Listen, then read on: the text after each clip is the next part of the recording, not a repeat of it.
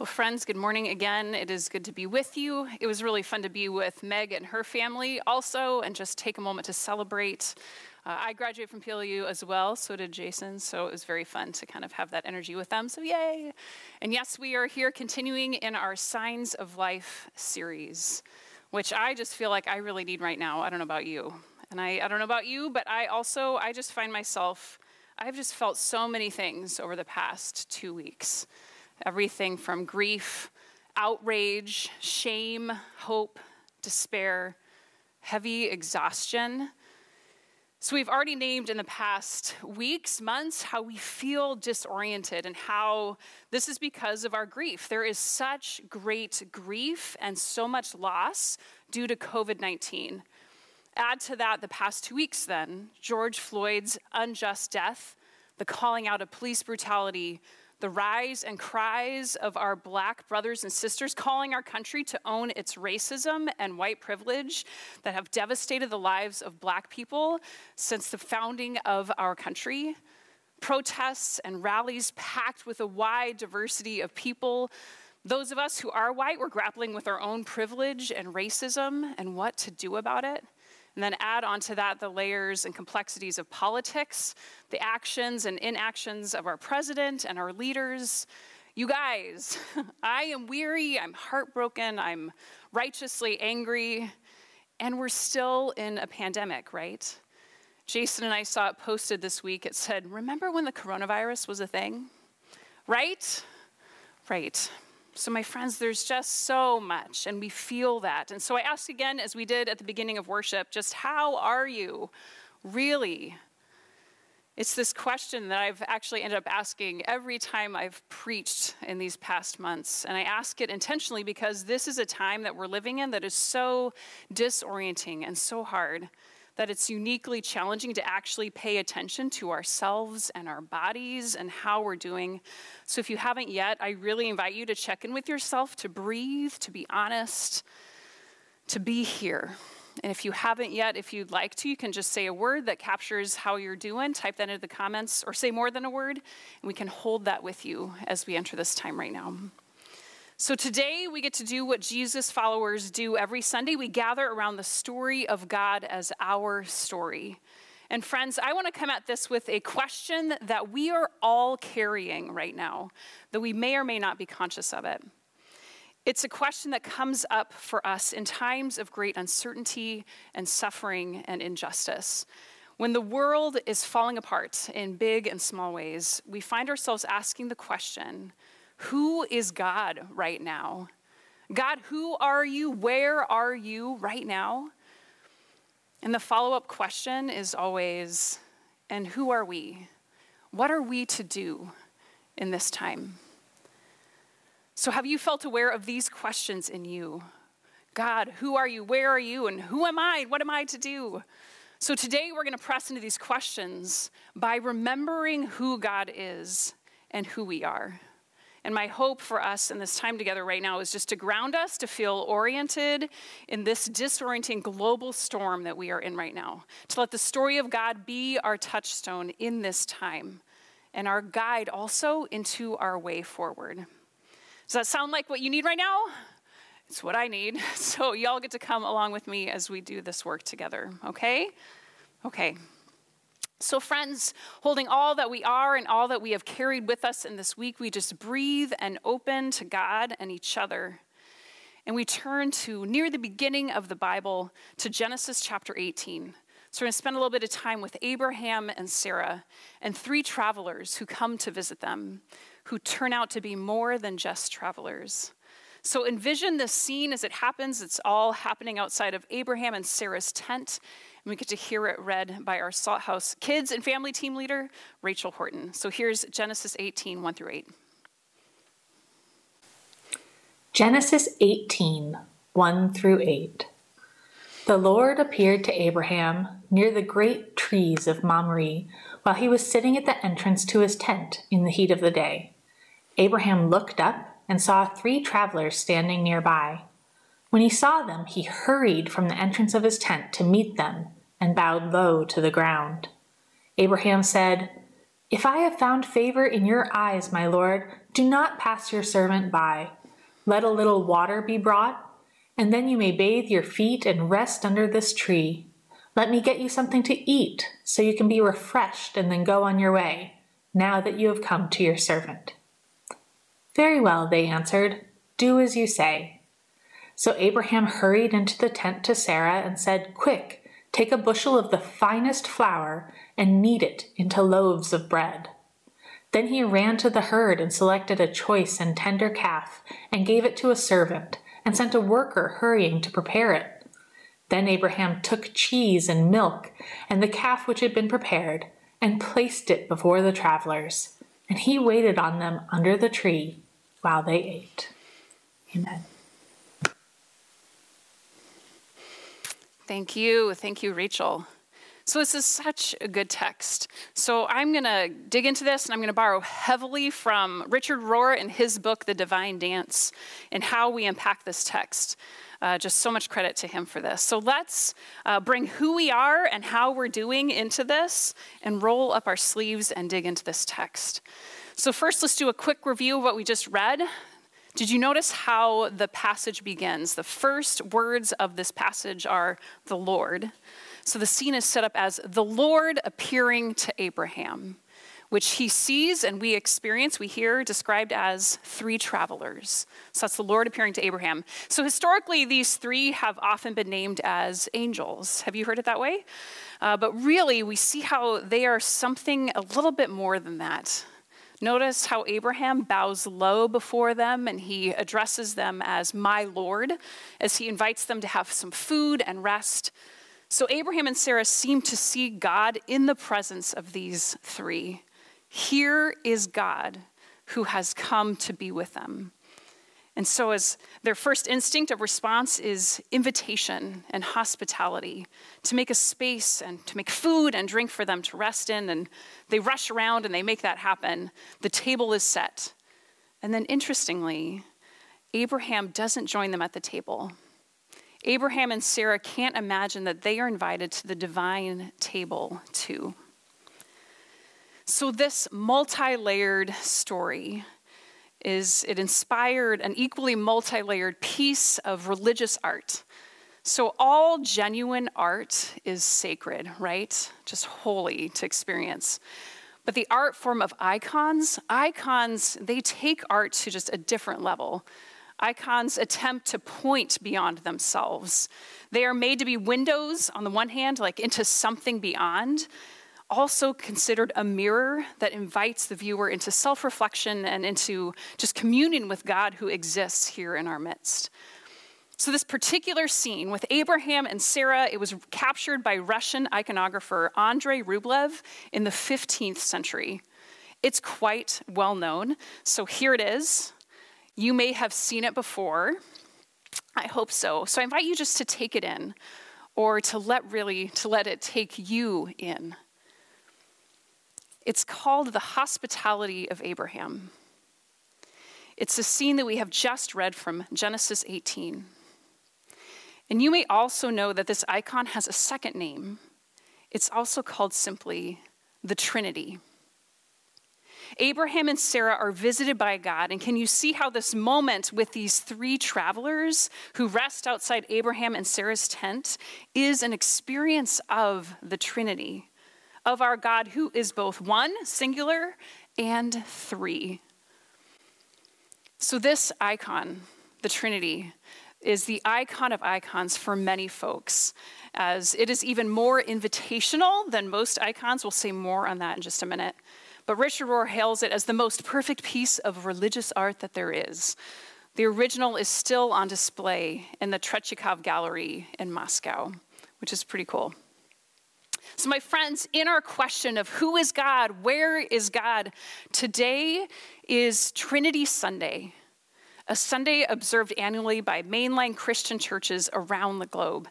And this Sunday, it's a good Sunday with what's happening in our world to spend time with this image and this reality that God is the Trinity.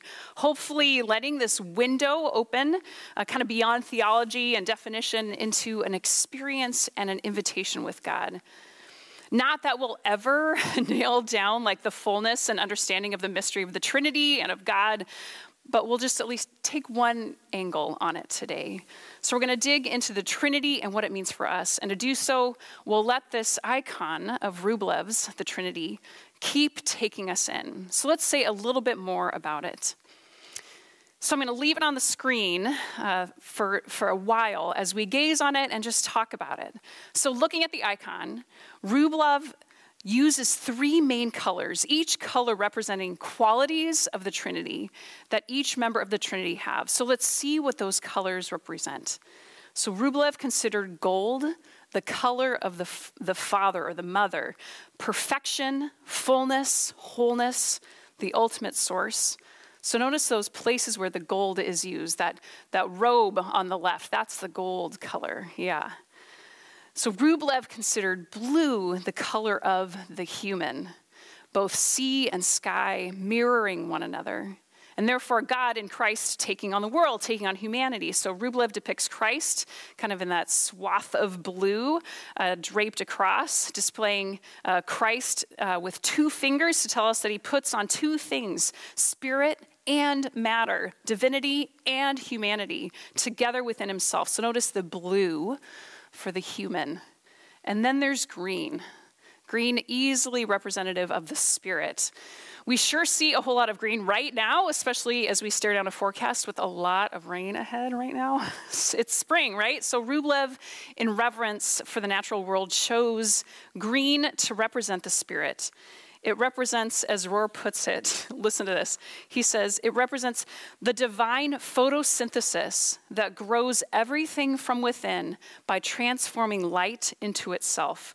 Let me read that again. So the spirit is in green because it represents the divine photosynthesis that grows everything from within by transforming light into itself. Transforming light into itself, precisely the work of the Holy Spirit. Man, is that good or what?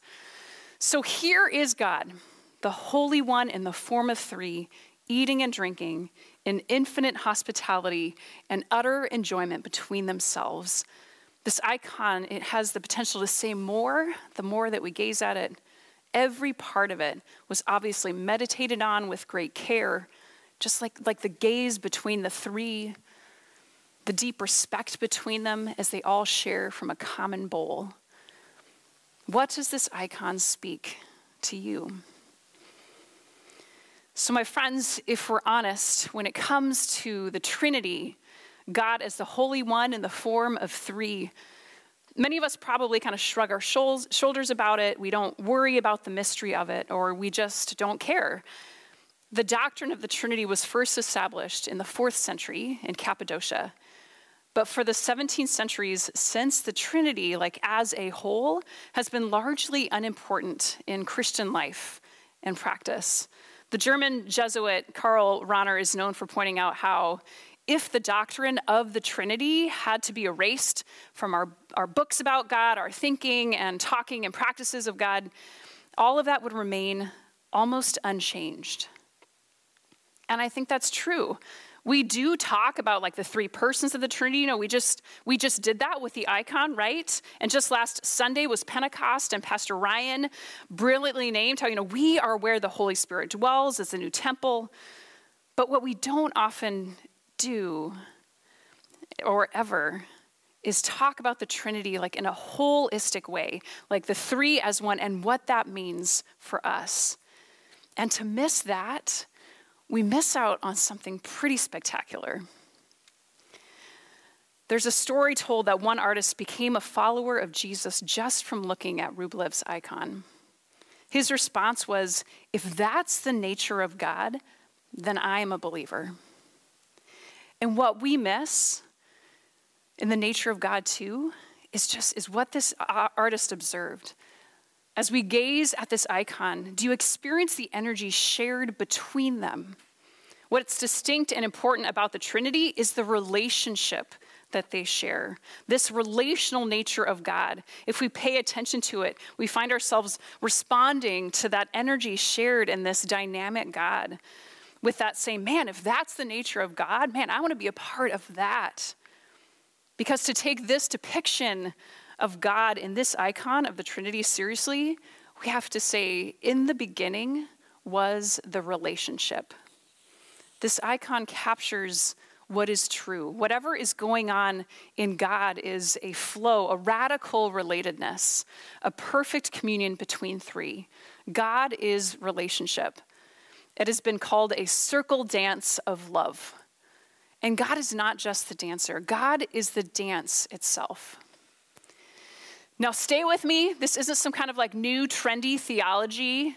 This is about as traditional as you can get.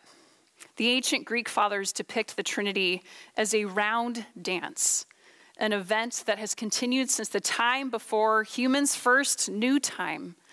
An infinite current of love gliding to the Father and then back to the Son in this circular current of Trinitarian love that continues night and day. God is relationship, God is the dance itself. And that's old traditional language. That's pretty crazy, yeah? You still with me?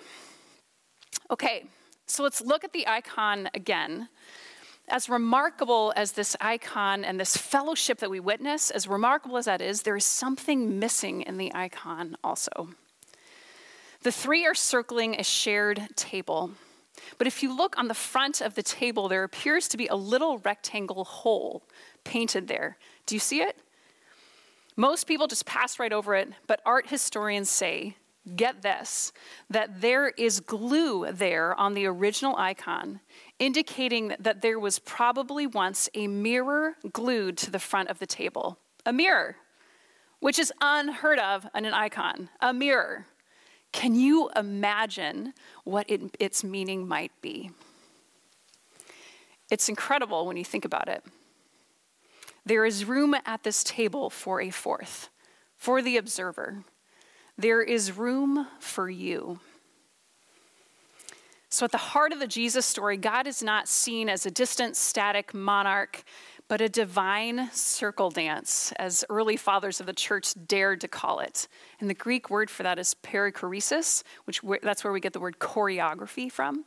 So, God is the Holy One present in the dynamic and loving action of three. God is relationship. But that mirror, that tells us there's more. Even the three do not like to eat alone. We are invited to the table. We are a part of the dance of God. Do you see how we do not need to watch that communion of God from a distance like Abraham and Sarah, but we are intended to be at the table and the dance itself? And I know this can sound a little loopy to some, and I get that, but this dance, this relatedness, is not just spiritual talk. This pattern of circling energy is in our scientific world too. Physicists and contemplatives alike are confirming that the foundational nature of reality is relational. Everything is in relationship with everything else like the rhythmic process of subatomic particles spinning round and round at immense speed that echoes of the dynam- dynamism of the Trinity.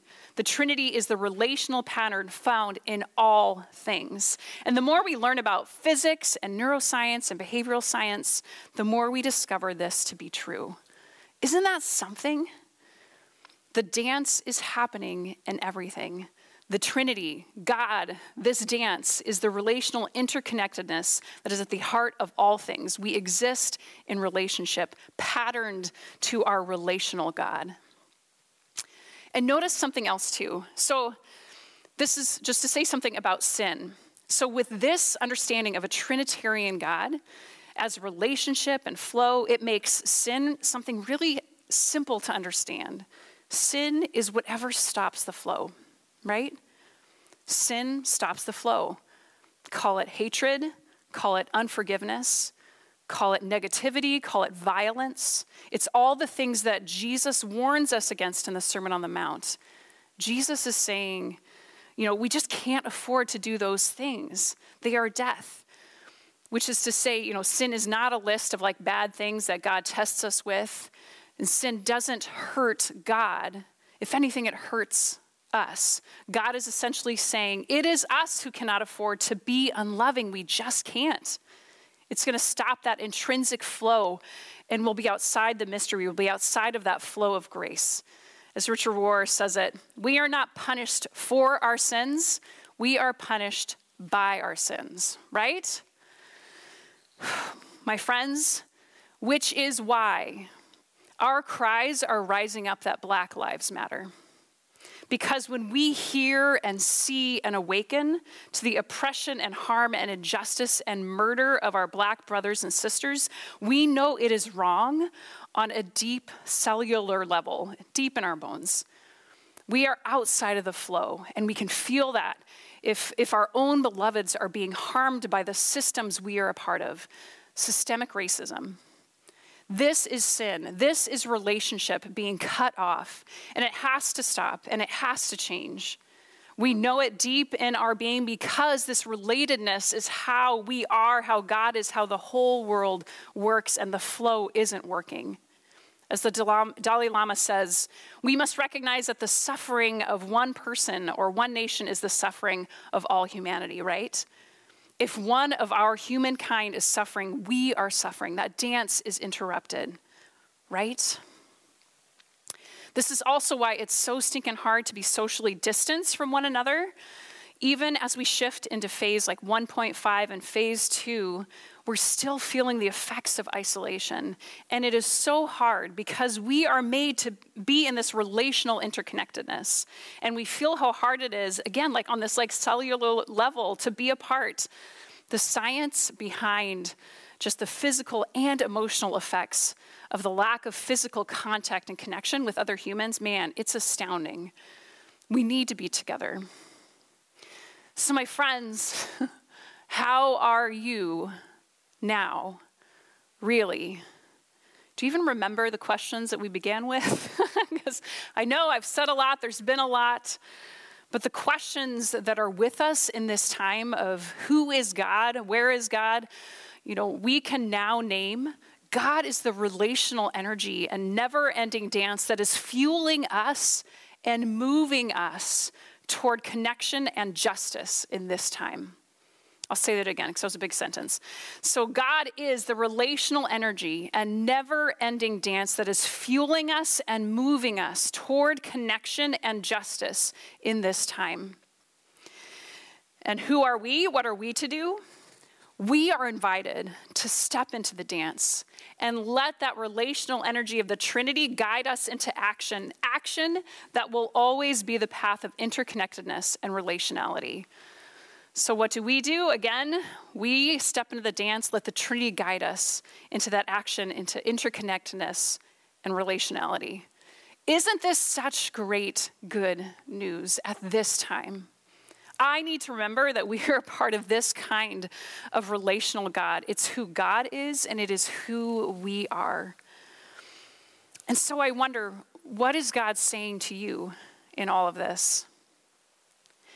now that you are reminded that you are a part of this divine dance of mutual love and respect, what do you hear and what are you going to do about it? There's two responses that I'm hearing in this um, that I will name for us, and then you can run with your own as well. But first, I just want to name that there are amazing resources out there from so many of our black leaders and influencers right now Listen to them, learn from them, unlearn, relearn, read, grieve, watch, give, show up, act. Get, get it wrong and then try again, okay? Follow the lead of those who are leading us in this time. We have put out some uh, resources, some lists in this past week, and we'll continue to do so also. And we love to keep the flow going of information. Let us know, folks, that you're reading or watching or listening to as well. So that's the first thing. Second, I'd also ask you to find ways to live into the dance here at Salt House. So I want to close by extending this invitation to you. Our leadership here at Salt House in this challenging time, we keep looking for ways to keep connected to the divine dance, right? To stay in relationship where we thrive, which is how we positioned our experience um, as a community as we move into this month of June and into the summer. So, to set that up, uh, we sent out a magical envelope in the mail this week uh, with some really fun stuff. Like getting mail right now is the best. So, did you get it yet? You might have received it yesterday or might arrive tomorrow or later, given kind of the ways that COVID is slowing things down sometimes. But if you didn't and you want it, let us know. Make sure we have your address, give it to us, and we'll get one to you. But in this magical envelope, what you'll find is a number of invitations into connection and community, what we're all missing and longing for right now. These are invitations into the divine dance with God, into relatedness and communion, which leads to action in our world. So I want to highlight just a few of those pieces in the magical envelope that you received. First, you will find an invitation to check out the next round of small groups. They're going to kick off the last week of June. So that postcard that's in there really points us towards our website. So you can also just go to our groups page, which will continue to be updated as those groups uh, continue to form. We're going to have Zoom groups. We're going to start some small in-person, socially distanced outdoor groups as we're able to, movie discussion groups, groups diving into issues of racism and white privilege. We are looking for group leaders. We are looking for other folks who have outdoor space that they can just provide the space for people to meet in. We're looking for other folks who want to host something, who's feeling motivated, want to read a book or have a movie discussion about something. So please let us know and listen to what God might be saying to you about how you might show up even to lead. So, my friends, join the dance here. Also, in the magical mailing that we uh, sent to you, we want to extend a, just a special invitation to you to our annual meeting. This is our annual June all church meeting where we vote on our budget for the next fiscal year and our church council and our nominating team. The meeting is in three weeks on Sunday, June 28th. It'll be right after worship around 11 a.m. on Zoom. So check out the mailing for more information as well as our website, which articulates how voting is for those who are members and how you can become a member if you aren't one yet.